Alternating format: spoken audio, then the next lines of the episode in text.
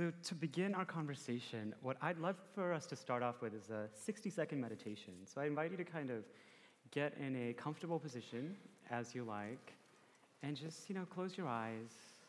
invite you to close your eyes. And if that's not something you want to do, you can just keep your eyes open and place it on a, at a stationary point in front of you. And just begin to observe your inhales and your exhales.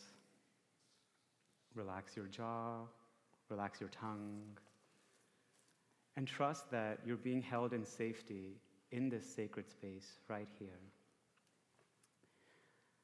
And now take a moment to set an intention for this workshop, perhaps for mindful listening, listening to whatever is usually a growing edge for you on this topic of race and opening your ideas to new, opening your hearts to new ideas compassionately. As Dr. Borg said, the core of every enduring wisdom tradition in our world today. So take a moment to set that intention.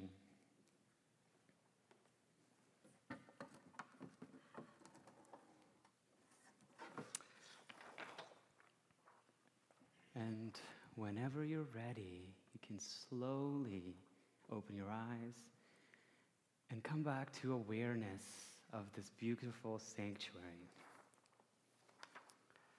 Wonderful.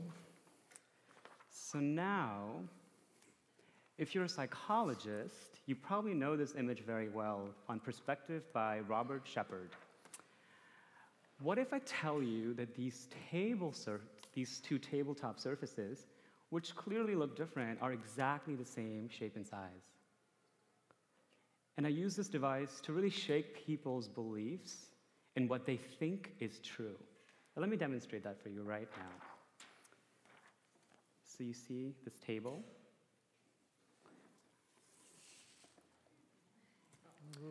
For the skeptics, once again, table, table. No magic at all. No magic at all. And if you want to question this later, you're welcome to play it as you wish. so, what's going on in this image? So, your eyes see accurately that these two tables are different or the same. But when it goes up to the brain, it gets interpreted differently. But once I've demonstrated that these two table surfaces are same even though they appear different to us, we now know better, and we know that they're the same. So, social perception operates in much the same way.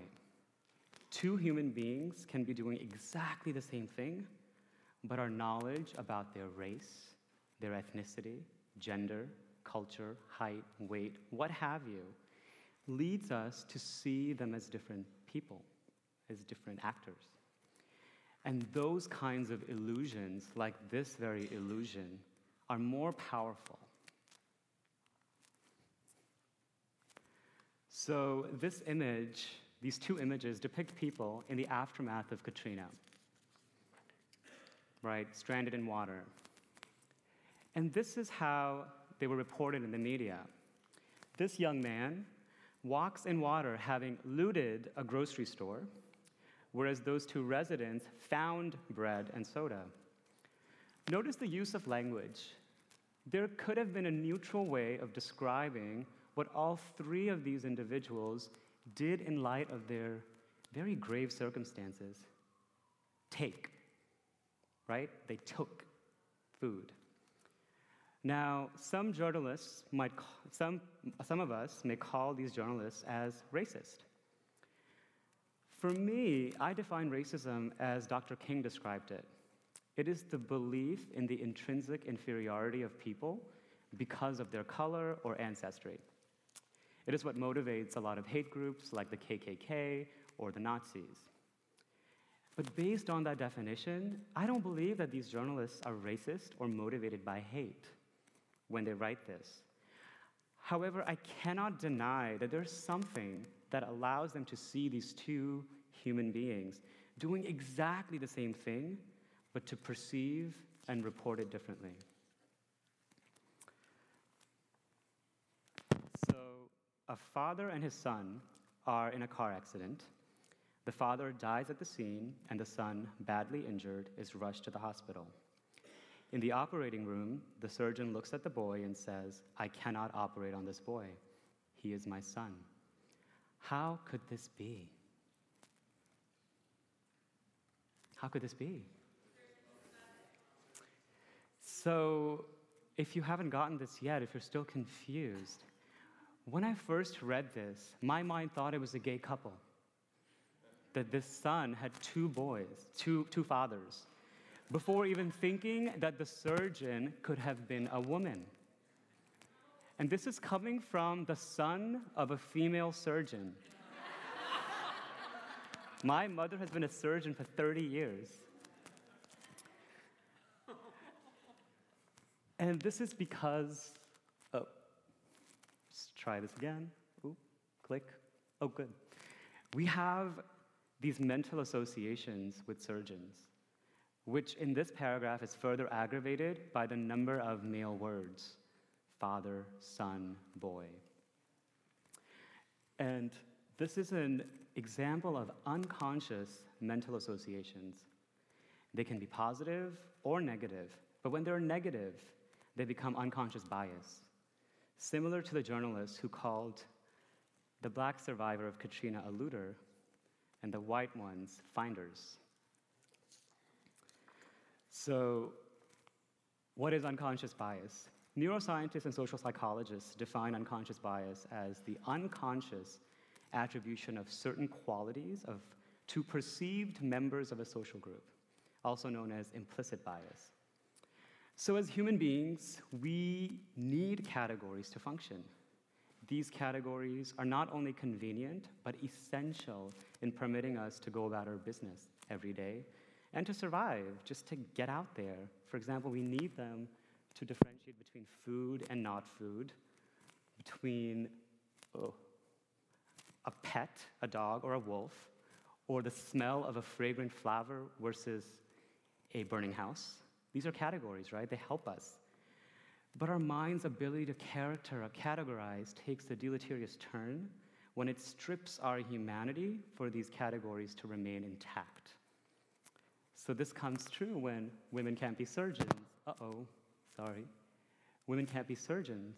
Short people can't be leaders. So it says that for every inch over five six, a man adds $1,000 to his annual salary. And of course, you know, black people and people of color cannot just be finders of food in midst of tragedy. Somehow they're at fault for just being who they are. So, how does unconscious bias work? Oh my goodness, what's going on? Awesome. How does unconscious bias work? So, unconscious bias is a mind bug. Just like these two table surfaces, which are exactly the same, but they look different to us. It is an ingrained habit of thought that leads to errors in how we perceive, remember, reason, and make decisions. It doesn't mean prejudice in the sense of open hostility, dislike, or disrespect, but a blind spot, something we're just unaware of. It is an automatic preference for men as surgeons, tall people as leaders, and white people as deserving empathy, or at least what we perceive as white people. Let me illustrate this with an example, if it'll let me. Great. Um, so you watch a needle pierce someone's skin, like this beautiful woman up there. Do you feel this person's pain? Does it matter if the person's skin is white or black? So, what happens generally is that if we see someone in pain, it triggers the same network in our brains that's activated when we're hurt. But people don't respond to pain of others equally. That's what scientists have found. And in various experiments, scientists have shown that when viewers saw white people receiving painful stimulus, they responded more dramatically than they did for black people. And these respondents weren't just white, they were all people. In other words, when people see lighter and whiter skin receive painful stimulus, it elicits greater brain activity in the viewer's brain than skin color that is darker. This is known as the racial empathy gap. However, the challenge is not just that people disregard the pain of darker skinned people, it is much greater. The challenge is that the pain is often not even felt. That is, somehow the humanity of these people is so different from the viewer that we can't even associate with them. A recent study showed that people, including medical personnel, assume that black people feel less pain than white people. So I can go on and on and on about this, but this is an established fact in leading neuroscience and social psychology. And being that as it is, what I want to go to is what can we do about it? So, the racial empathy gap raises two important questions for us, particularly for all of us who are good intentioned, justice loving, justice wanting, and justice seeking people in the world. Where does it come from? And why is it important in our world and in our spiritual and worship communities writ large? So let's begin by addressing the latter question first. Why is it important? So, the racial empathy gap explains disparities in every social, economic, and political indicator in our nation.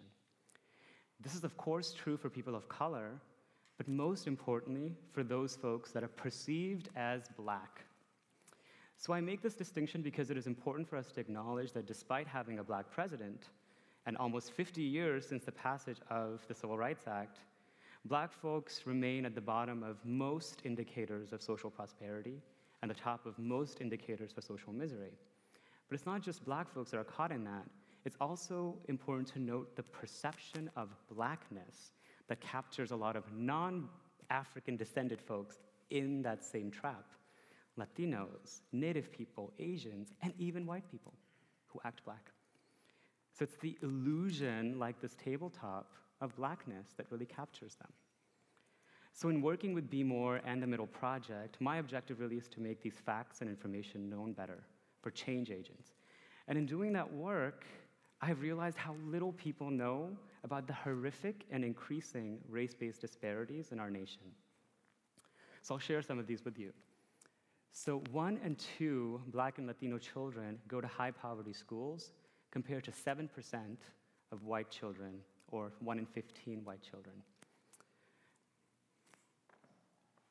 25% of black children are being raised under the poverty line, which is about $23,000.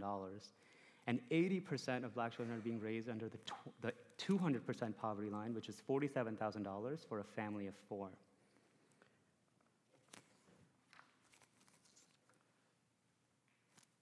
Okay. The median net worth of a black family is $5,600 compared to $113,000 for a white family.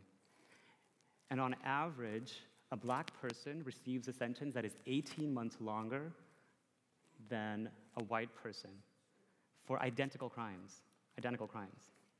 And these disparities worsen when we add additional intersecting identities. For example, trans women of color make up 40% of all hate crimes that are perpetrated against LGBT and gay people.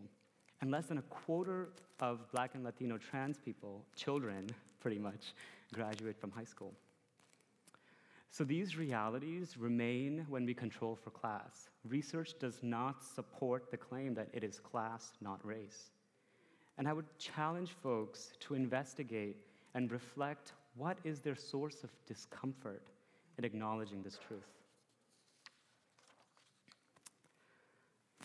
With that said, where does, the, going to the first issue, where does the, the racial empathy gap come from?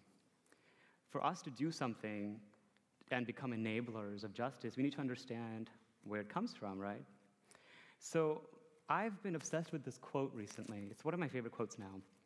Mark Twain's I have been through some terrible things in my life. Some of them actually happened. So this quote resonates with me because something that happened to me recently. So my family is Indian, you know, they immigrated here. And wherever I go, that's the first question I get asked. You know, people don't ask me how my day was, what I do for a living, you know, where I live. What are you? Where are you from? And they're really trying to place me in their cosmology of um, where I'm placed from, right? So they can tell me about their trip to India or their Indian neighbor, etc. which is fine. At first, I was a little frustrated, but I'm like, I'll play a game. I love to learn more about India. I wish I'd known more. so it's great. I get all this free education. but other than that, other than that, I've been quite lucky in my life, unlike a lot of my brothers of color. I have never been stopped and frisked, no special attention at airports, and no egregious experiences of racism of any kind until three weeks ago. So I went to my doctor's appointment. I arrived a little early, and the waiting room was kind of full, so I used the bathroom and I went outside to wait because I knew my doctor would just come out and get me when the time was right. So he did come out and get me, and as I was walking to my appointment, a woman sitting in the waiting room says to me in front of a lot of people, I want to speak to you. You seemed a little suspicious to me walking in, using the bathroom, and leaving. I was wondering who the strange man is. And there I am standing with my doctor, completely, I mean, frozen, right? Unanticipated, out of nowhere. Where is this coming from? So my doctor was like, hey, lady, that's my patient. He was waiting outside, back off. So, and I was paralyzed. And then the stories of the mind began, right? Police brutality, war on terror, Guantanamo Bay, Oak Creek, one after another. So these things are real, right? All of those things happen, and they happen oftentimes to people that look like me, but they haven't happened to me. so for a second, I was like, oh my gosh, that's great. Personal and systemic disconnection which offered, this quote offered some relief to me. But then I question why did this woman think that I am suspicious and strange? And what prevented her from having any empathy for this human being to say that out loud in front of other people? So, to explain the story, to explain why, I have another story. So, we human beings, right? Same species, we're social animals. And we have always been obsessed with communicating. It's how we turn ideas into the glue that binds us together as tribes and societies. In oral traditions, an idea spreads from person to person. Um, everybody briefly owns it, modifies it, and it, we can choose to pass it along our social networks or let it die. Ideas basically fight for survival, the survival of the fittest. And the only the most compelling ideas survive and eventually thrive. And that's most of our stories, our faith traditions, right? They spread across continents, across nations, across tribes because the ideas were so compelling and people adopted them, modified them, changed them. Christianity, Buddhism, Islam. But this changed in the era of European scientific revolution 400 years ago. So audiences, instead of remaining as participants in the spread of ideas, became consumers of ideas. Institutions and peoples with access to broadcast could guarantee attention and basically created ideas to feed audiences. So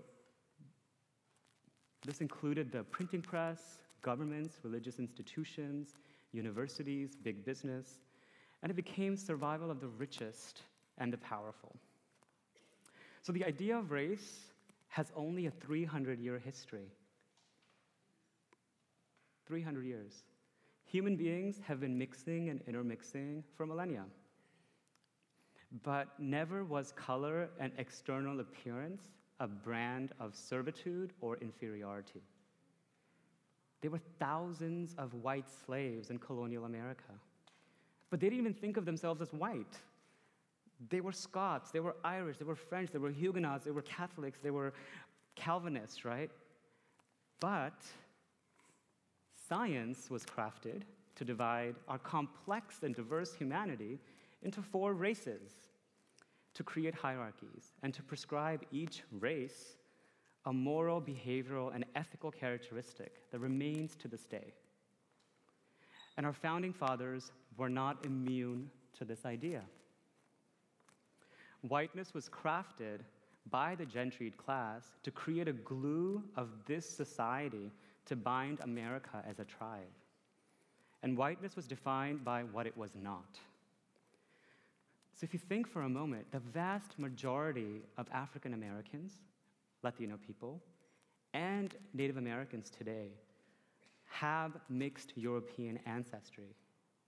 Sometimes without consent, but oftentimes through loving relationships of the ancestor, they were, ov- they were willing to overcome and transcend those boundaries.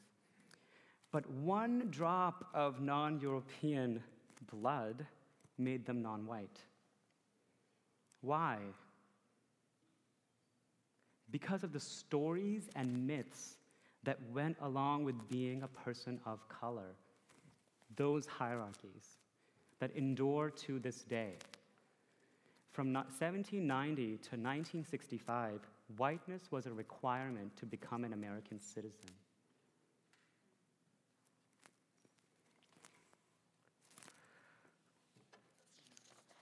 So once this idea of race was created, with stories of the inferiority of a class of people that are non white human beings, this idea was fed to the larger population through emerging technology. At first, the, last, the first 200 years of our nation, through printing press, newspapers, magazines, conferences, summits, academic institutions, churches, and in the last century through Hollywood, TV, and now social media. Professor Chung Hyun Kyung from the Union Sem- uh, Seminary talks about how the story of demonization leads to the dehumanization of human beings. And it was this dehumaniz- dehumanization that justified and continues to justify unjust and inhumane policies and practices with eerie silence of the majority. And this is what the racial empathy gap is about. In the past, these policies were policies and practices of the Jim Crow, you know, of lynchings, for Japanese internment, Chinese exclusion, the native genocide, native dislocation, forced boarding schools, the Bracero program, farm workers, and con- the continued debate on immigration. Last year, there were 3,200 children's books published in this country. Less than 93 portrayed black children out of 3,200. So, where does this lead us? So, you audiences are consumers of images and ideas that deem those who look like me as suspicious and strange. And we are fed to be scared to be around black men, for example. But, like Mark Twain said, our minds go wild conc- concocting stories about other people just by looking at them, even though most of these things haven't occurred. And this continues to create and sustain the walls of separation between our common humanity. We now have scientific proof that human beings are 99.9% exactly the same living and breathing organism. And that people from different ethnic groups and different geographic regions are more similar biologically than people from the same group. So, Jacqui and I, we're more similar than we, than we look. but the story of our difference remains intact based on the superficial. And its consequences are tragic on our communities. So while we have changed some laws, these unconscious stories have yet to change. Just like these two table surfaces, our human bodies are exactly the same, but one is perceived more valuable than the other. So much so that everyday people can't empathize with the pain experienced by darker skinned people. Where two thirds of Americans need to move neighborhoods for us to be fully integrated. Two thirds. That's how hyper segregated we are today. And even when we pray, meditate, and congregate for peace, justice, and love for all people in the world, we do so with people that look like us. 90% of all congregants and 90% of places of worship look like one another.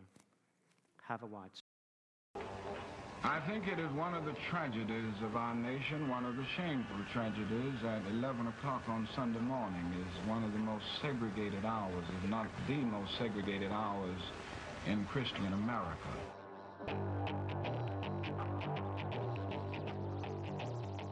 I must admit that I have gone through those moments. those moments when I was greatly disappointed with the church. We must face the fact that in America, at 11 o'clock on Sunday morning, at 11 o'clock on Sunday morning, when we stand and sing, and Christ has no east or west, we stand at the most segregated hour in this nation. This is tragic. Nobody of honesty can overlook this. Now, I'm sure that if the church had taken a stronger stand all along, we wouldn't have any of the problems that we have. Now, I'm not saying that society must sit down and wait on a spiritually moribund church, as we've so often seen.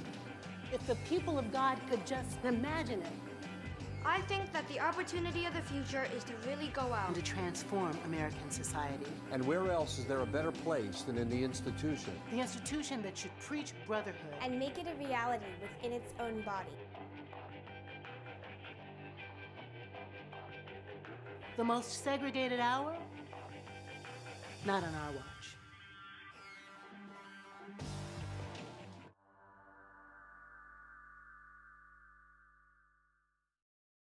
So, as Dr. King said, our spiritual communities are the space for racial healing and acting for human justice outside this construct of race. This is especially true for our changing demographics as we move towards a nation with no racial majority. And this is what we're doing with Middle at Be More. So I know that I've shared a lot of information, and I'm sure there's percolating thoughts, ideas that are coming up. Oh, go back. So we'd love for you to actually take five minutes. Uh oh. Take five minutes to just reflect upon what you heard the racial empathy gap, the story of us, the story of now, the story of self within that you know, take out your laptops, pen and paper, and I'll call out time in five minutes and pass it on to Jacqui. Okay, thank you. Ain't gonna let racism turn me around, oh, turn me around, turn me around. Ain't gonna let racism turn me around. I'm gonna keep on walking Keep on talking, marching up to freedom land. Anurag, thank you so much for that. Thank you all. Good job. Open your notebooks and take out the 10 essential strategies to grow a multiracial, multicultural congregation. I'm going to invite you to feel free to either listen along or right along. I'm going to talk from page four and forward for a little bit. So you can make notes there or keep it clean. Help, help me before I get started to describe the place, the vision, the, the picture you have of a preferred reality where we are not talking about racism anymore. what, what is that in your language? Shout it out and I will repeat it back to you. What, what is that that motivates you? What do you call it? Okay, great. Beloved community. What else? Wholeness. Great. Rest. Amen. Rest, yeah. Integrity. Integrity. Oneness. Oneness. Great. Empathy and dialogue. Good. The goal. The goal. Amen. Yeah. Celebration. Insight? Great. Home. Love that. The norm. Great. Good. Security? Good. Justice, the kingdom of God? Great. Connectedness. Okay. I think I think about that as the reign of God, the kingdom of God. I love all the language that we've used to kind of paint a picture of the place that we are striving for. Does anybody want to live in a world where color causes hurt?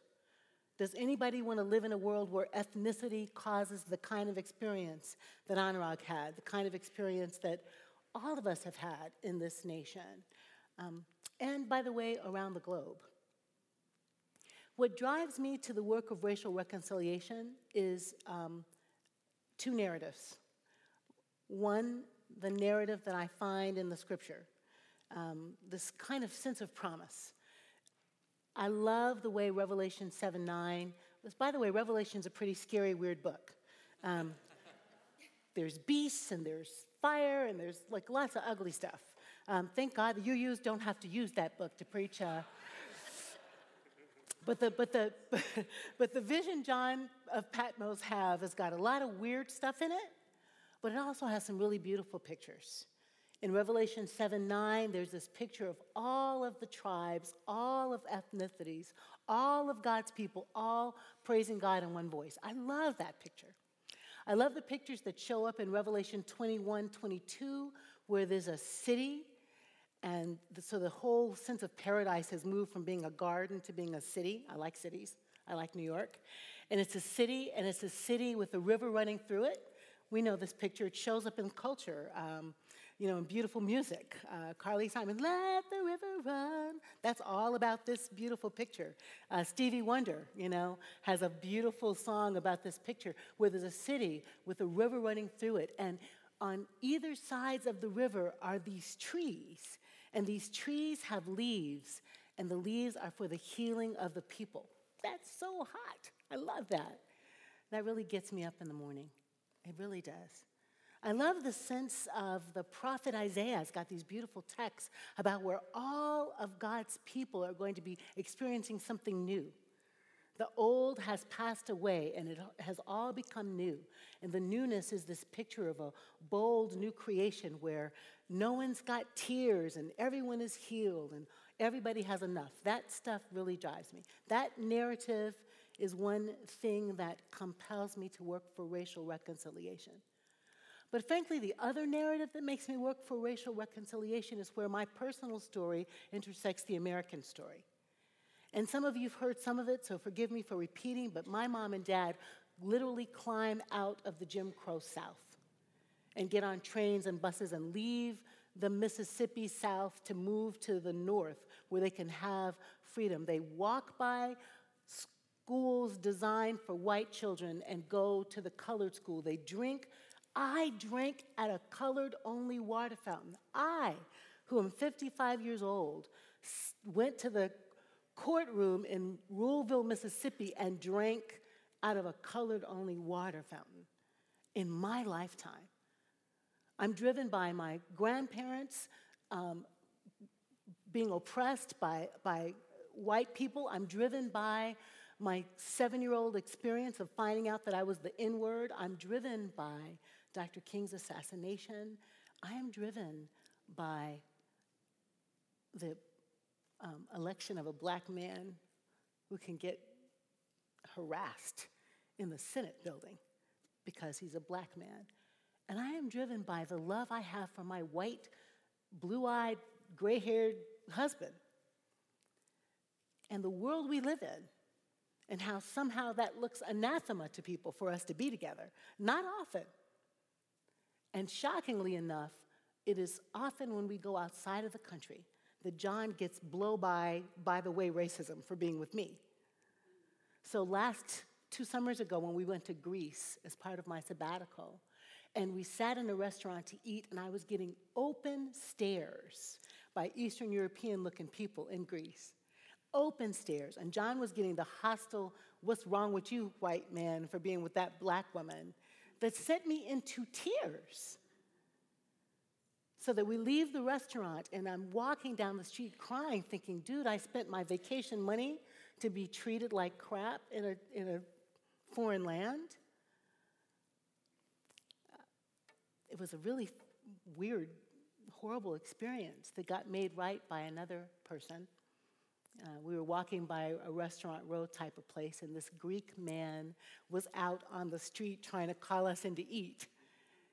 And then he says to me, Oh, Bella, you are so beautiful. I'm crying, my mascara is all over my face. He says, You look like my girlfriend when I was a student in New York. And he,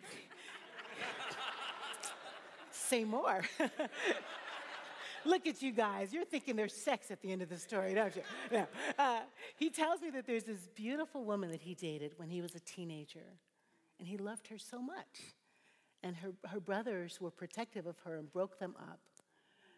And he says, It's too bad, isn't it? How even love isn't enough to pull us together. Even love isn't enough to pull us together. And he says, My people have work to do. And I say, My people have work to do. But we found solidarity in that moment.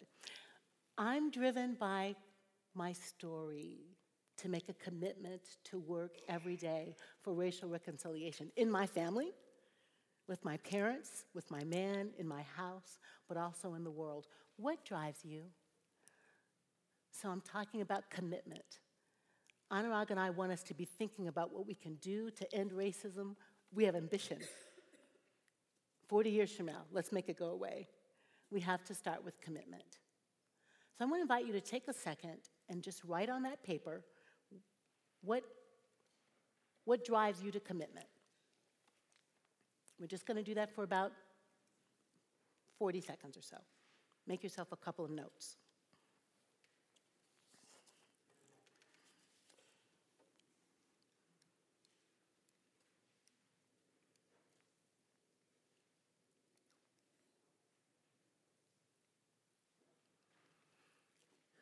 You've heard me say it, and I'm going to say it again. Keep writing.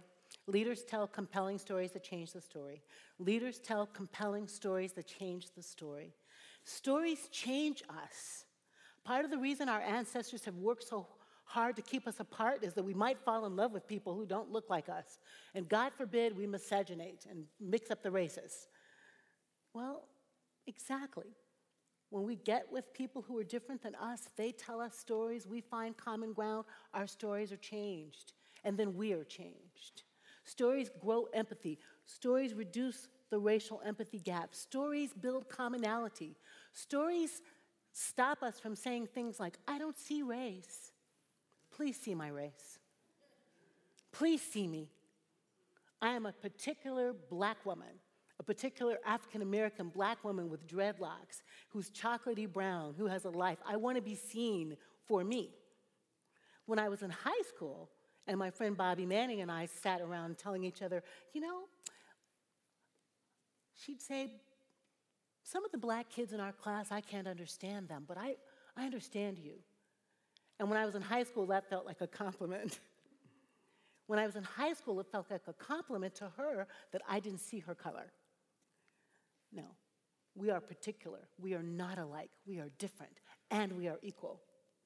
And our stories help us to be particular and also to help us find the space of love, the space of connection, the space of commonality.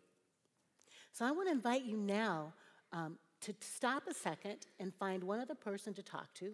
We're going to do a little safe storytelling to practice telling stories. Would you just quickly get a person? Not three people, just get a person. Raise your hand if you don't have a person, because Anurag wants a person.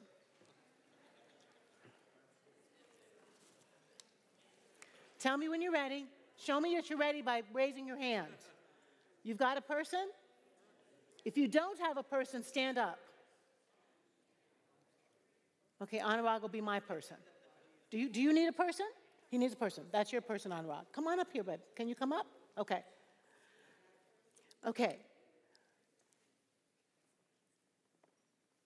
In these conversations about race, it's really pretty easy to get into the victim and the victimizer. I'm, I'm not trying to do that. We all live in this culture and we've all been impacted. So, what I'd like you to do in this sto- short storytelling is to talk about one of, the, one of two things. You, you decide. Here is the first time I can remember when I was othered because of the way I look. Here's the first time I can remember when I was othered because of the way I look. Or here's the first time I can remember othering someone because of the way they look. Okay? And we've had some wonderful advice from like Lynn Twist and um, how to tell this, how to do the sharing. So you're going to make space for each other. You're going to just hold each other with, with sort of good eye contact and body language and let that person talk. And we're going to do three minutes and then three minutes, okay? And, and Anurag is going to, well, he's talking. So I'll let you know. Can I use your thing? Okay, because you're going to share with this guy. I'm going to give you the three minute moment and you'll know it's time to switch, okay? You decide which one. Here's the first time you remember being othered. Yeah, here's the first time I remember othering, all right? Ready? Okay. Go. How was that for you? Yeah? Okay. So, how many of you in the room are leaders?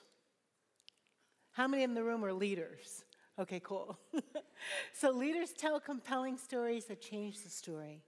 And leaders are responsible to cast a vision for the preferred reality. I don't believe in leaders going off on the mountaintop by themselves to see if some, something will speak to them. Uh, but, but I think that leaders cast visions inside their communities. I think the community wants that from us, needs that from us. Uh, Michael Ray talked so eloquently about the importance of community organizing, those one to ones, and that lead to house group conversations, but lead to the sort of uprising of the shared thing. And I really think that's critical. But I also think that sometimes we have to be ahead of a curve. And leaders being ahead of the curve is sometimes a lonely thing, but I think it's a critical thing. That's what makes us leaders. So, our commitment to a vision of a preferred reality, which for me I would call a future freed of racism, a future freed of racism. Not a future where, you know, in 2040 we're all just about demographically the same amount of folk. South Africa testifies to the fact that we could be all black and still have a white majority rule and oppressing folks. We could be all Chinese and still have a little minority of folks oppressing folks. So those demographic numbers isn't going to get it. What's going to get it is a critical mass of us saying, not on my watch. A critical mass of us saying, oh, no, no, no. I can see a pathway to a future freed of racism. Psychologist Robert Carter says that race is still the salient issue in America. And when I'm doing a talk on that, people want to tell me, no, no, I think it's class. I go, no, it's race. No, no, no, no, I think it's immigration. Well, that's about race. No, I think it's about education. Well, well, that's about race. Jacqui, no, no, no. It's really important that we talk about economic empowerment. That's about race. That's about wealth, and that's about race. But I think we need to talk about health care. that's about race. Let's not forget to talk about gender and sexual orientation. Race. A future freed of racism. That's my vision. How about you? Can you see it? Yes. Can you imagine our children being judged by the content of their character and not by the color of their skin? Can you imagine? Can you see it? Jews and Gentiles, black folks and white folks, Latinos and Asians, Native Americans and Pacific Islanders, all of us singing free at last, free at last. Thank God Almighty we're free at last. I want you to just take a moment. I'm on page, you know, six and seven, but I want you to take a moment and think now about your personal context. This will be a personal moment, and then we'll do another group share. What's the title of the current chapter in your context? If we're on the way to a future freed of racism, you all agreed that's a snaps, right? That's a good vision. What's the title of the current chapter in your context around race. For example, we're not talking about it, but we need to. Like a phrase, okay? Or we're marching up to Freedom Land, okay? Whatever. You're writing a book, your, your, your context is an ongoing narrative. What's the title of the current chapter? And then, what's the title of the next chapter to get us to that future, okay? Just take a minute and write that for yourself current chapter, the next chapter, in order to get us there. We will be a place that works for the end of racism in America.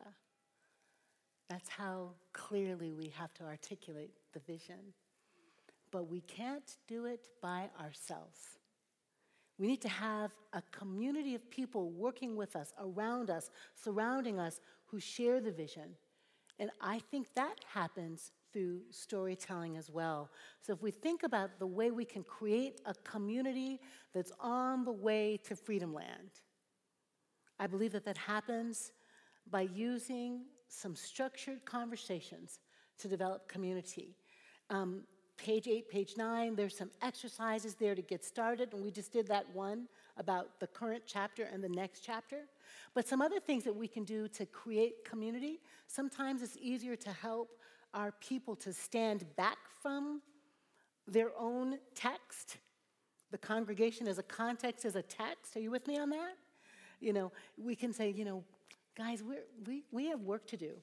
Or we could watch a movie like Crash and let the movie show the bumping into each other around the issues of race and class and gender, and then put together some conversations about that film so that people are convicted and convinced without having to feel self conscious. Does that make sense to you?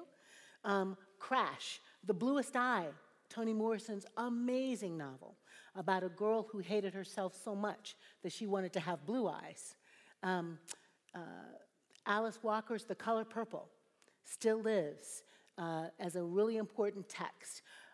Talk a little bit about resources you've maybe used in your context to create community around this anti racism work. I'm happy to repeat what you say. Can you share some things you've done? Yes. Race, the Power of an Illusion, an amazing PBS uh, resource that is still available online. Race, the Power of an Illusion, a PBS product. Awesome. I just want to affirm what you said about Crash. Um, I was a part of a leadership group in our city, and we had a, thank you, we had a, um, a, a leadership it's Leadership Greensboro, the city that I'm a part of, and so it was a group of leaders from the, the community that came together, and we were diverse in a lot of different ways, yeah. and that was a great way for us to get into some deep conversation quickly. Drops you right in because it's art, and the director's edition that's got another piece with the actors talking about race. Buy it, use it, amazing. You can do episodes. What else? A couple of more ideas? We showed uh, Traces of the Trade, story Wonderful. from the Deep North at our church. Wonderful. Traces of the Trade, Stories from the Deep North. Excellent. Right here. Uh, for children's religious education, we use the story Mira and the Big Story, which is about Good. two different villages and the story that one tells about the others. Fantastic. changes. Wonderful. Great. One more. Uh, okay, three more. Okay. Uh, the New Jim Crow by Michelle Alexander. Amazing. How many of you have read that book? The New Jim Crow. Oh, good. Um, amazing. That's a great book. Um, they were here and here, okay? Uh, so, um, uh, multicultural, uh, cross racial community of faith, um, having adult education panels where uh, people of different racial groups, whether it's Asian or um, African American, uh, give it, uh, share their experience of what it is to be. So, what it is to be an African American woman, and having a group of African American women speak to that um, and the different genders and racial groups speak to that. Awesome, Andrea. Thank you. One more. Stephen? Uh, our congregation uh, for three years now has done a month long uh, Soulful Journeys series um, where we have made documentaries about the history of African American music in, uh, in America and how that has intersected with, uh, the, with the untold story of American history. Um, we devote the month of February to that um, uh, every year. And that creates some amazing conversations among the uh, congregants. Awesome. That's amazing. PBS is a rock star with resources in terms of things that you can show and get people to talk about, museums, art exhibits, music. We can't be the multicultural, multiracial congregation of humanity on the way to a future freed of racism without getting outside of our lane. We got to get outside of our lane.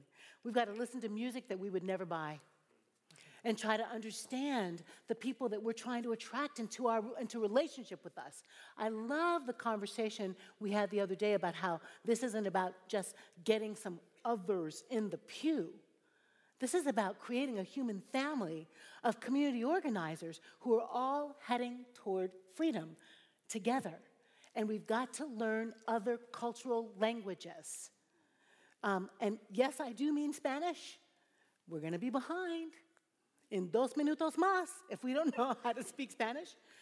Yes, I mean Mandarin, but I also mean the language, the food, the culture, the music, the dance, the jazz, the art forms of the folks around us so that we're conversant in it and so that we close the empathy gap because we know a bit more about what drives them and makes them tick. Finally, for today, so much I could say, but I want to talk about the, the critical, important issue of creating a safe container for the work that we're doing. And we've already bumped into a little bit of this here. I, have loved seeing it in action, but like watching Irshad and Bob talk, I was like, all right then, let's go there, different cultures, you know? Um, I'm sure that was happening when Irshad and I was talking, but I just couldn't see it because I was in it. But the, but the truth of the matter is, having conversations about race and diversity and um, inclusion and welcoming means defining our terms, means getting our language straight, means asking someone, how, how shall I call you? Letting people name themselves let, creating space for self definition. It really is about careful communication. We can't be so afraid to talk to each other that we stay apart. We have to know that coming together is going to occasionally cause hurt feelings. We're going to be occasionally offended. We're definitely going to step on some toes, so we got to have lots of apologies ready to come out, sincere apologies. My bad heals a great number of wounds. But I think we have to be intentional about how we're going to use the way communication can create a safe space.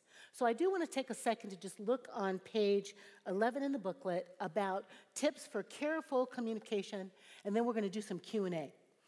Um, we rewrote this book, so if you think you have this book, you, you don't, actually. it's a new book that we rewrote for you with tear out pages or pages you can copy, and all of this is stuff that you can use, but without, like, just use it, okay? If it's helpful, please use it. But let's just take a look uh, on page 11, walk through this just a little bit together. I think I want to talk radical listening.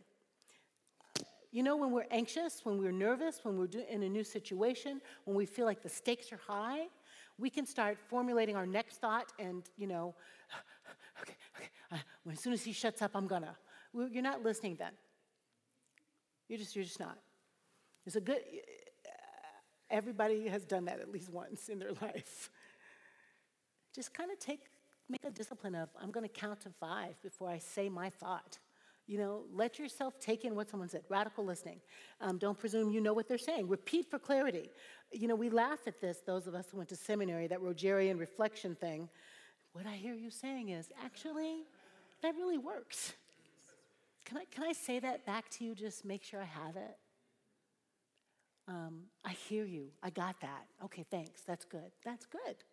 It helps us to build um, to build shared understanding. Stay present rather than rehearsing the point you're going to make. Presence is such a gift.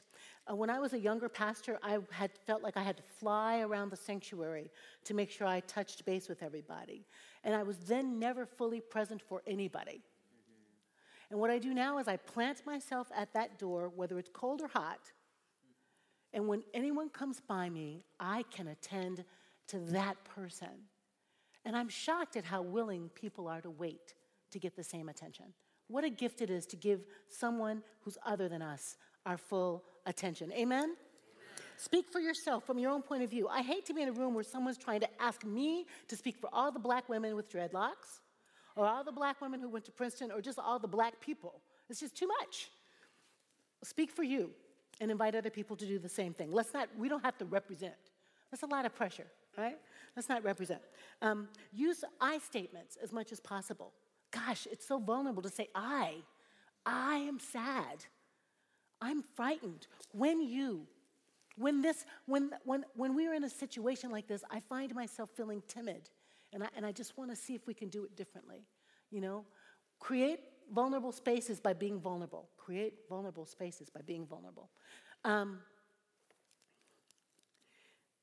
good eye contact, facial clues, body language that signal your willingness to hear. We learned in CPE about mirroring the person we're talking to, and that can feel weird and freaky and odd, but actually it works. If they sit up on the edge of the chair and you sit up on the edge of the chair, if they lean back and you lean back, it really does sort of unconsciously signal, I see you, in that way that the spirit of Ubuntu says, I see you, you exist. I think I skipped one. Leave space for other people to speak. I love what Eric Law does about this whole thing of invitation. Do you guys know that, this work he's done? You know, call on the quiet one. You know, Rob, we haven't heard from you. Could, could you please speak? Um, to create a safe space for everyone to be. Develop your border sensibility, and I said that already, but I just want to say it again. We, we not, we're not borderline people. I, I don't think so. but we do have to be people on the border. Um, Virgilio Elizondo and many Latino, Latina scholars are talking about the work on the border. On the border, we become mestizo. On the border, we become una tres raza, they say, raza, a third race. Another thing, something both and, something that's not just black or not just Indian or not just white. And you know, that means we lose something. We lose purity. But it means we gain something. We gain humanity. Cultivate a relationship with a friend on the border. Break bread together, coach one another, hold one another accountable. I'm going to be your friend. I was talking to a couple of my colleagues here, white men who are doing what I do. Can we be partners? Can we coach each other? Can we mentor each other? Can we be together a community that is learning? And finally, learn another cultural language. Again, I, am repeating myself there, but I work with a 75 year old man to plan worship every week who is a, an opera director. We don't come from the same place at all. But he said, Jonathan, Jacqui and I both have an encyclopedic hymnody Wow. But not the same stuff. So we are working together across our difference to do something beautiful, okay? I want to leave you with, with this and then invite you to some Q&A with me and Anurag. Um, I want to work in a world where you and I don't have to have this meeting in a seminar. I don't want to do it again. I'm gonna. but I want to live and work in a world where we are not post racial, where we are human, steeped fully in our particular ethnicities and genders and gender performance and sexual orientation and quirks and fabulousness, because that's what makes it fun. But I don't want any other children to be called the N word. I don't want any more men called suspicious. I don't want any more stop and frisk. I don't want white people to be excluded from the movement because they're white. We got to get over this stuff. Will you work with me? Thanks. Thank you.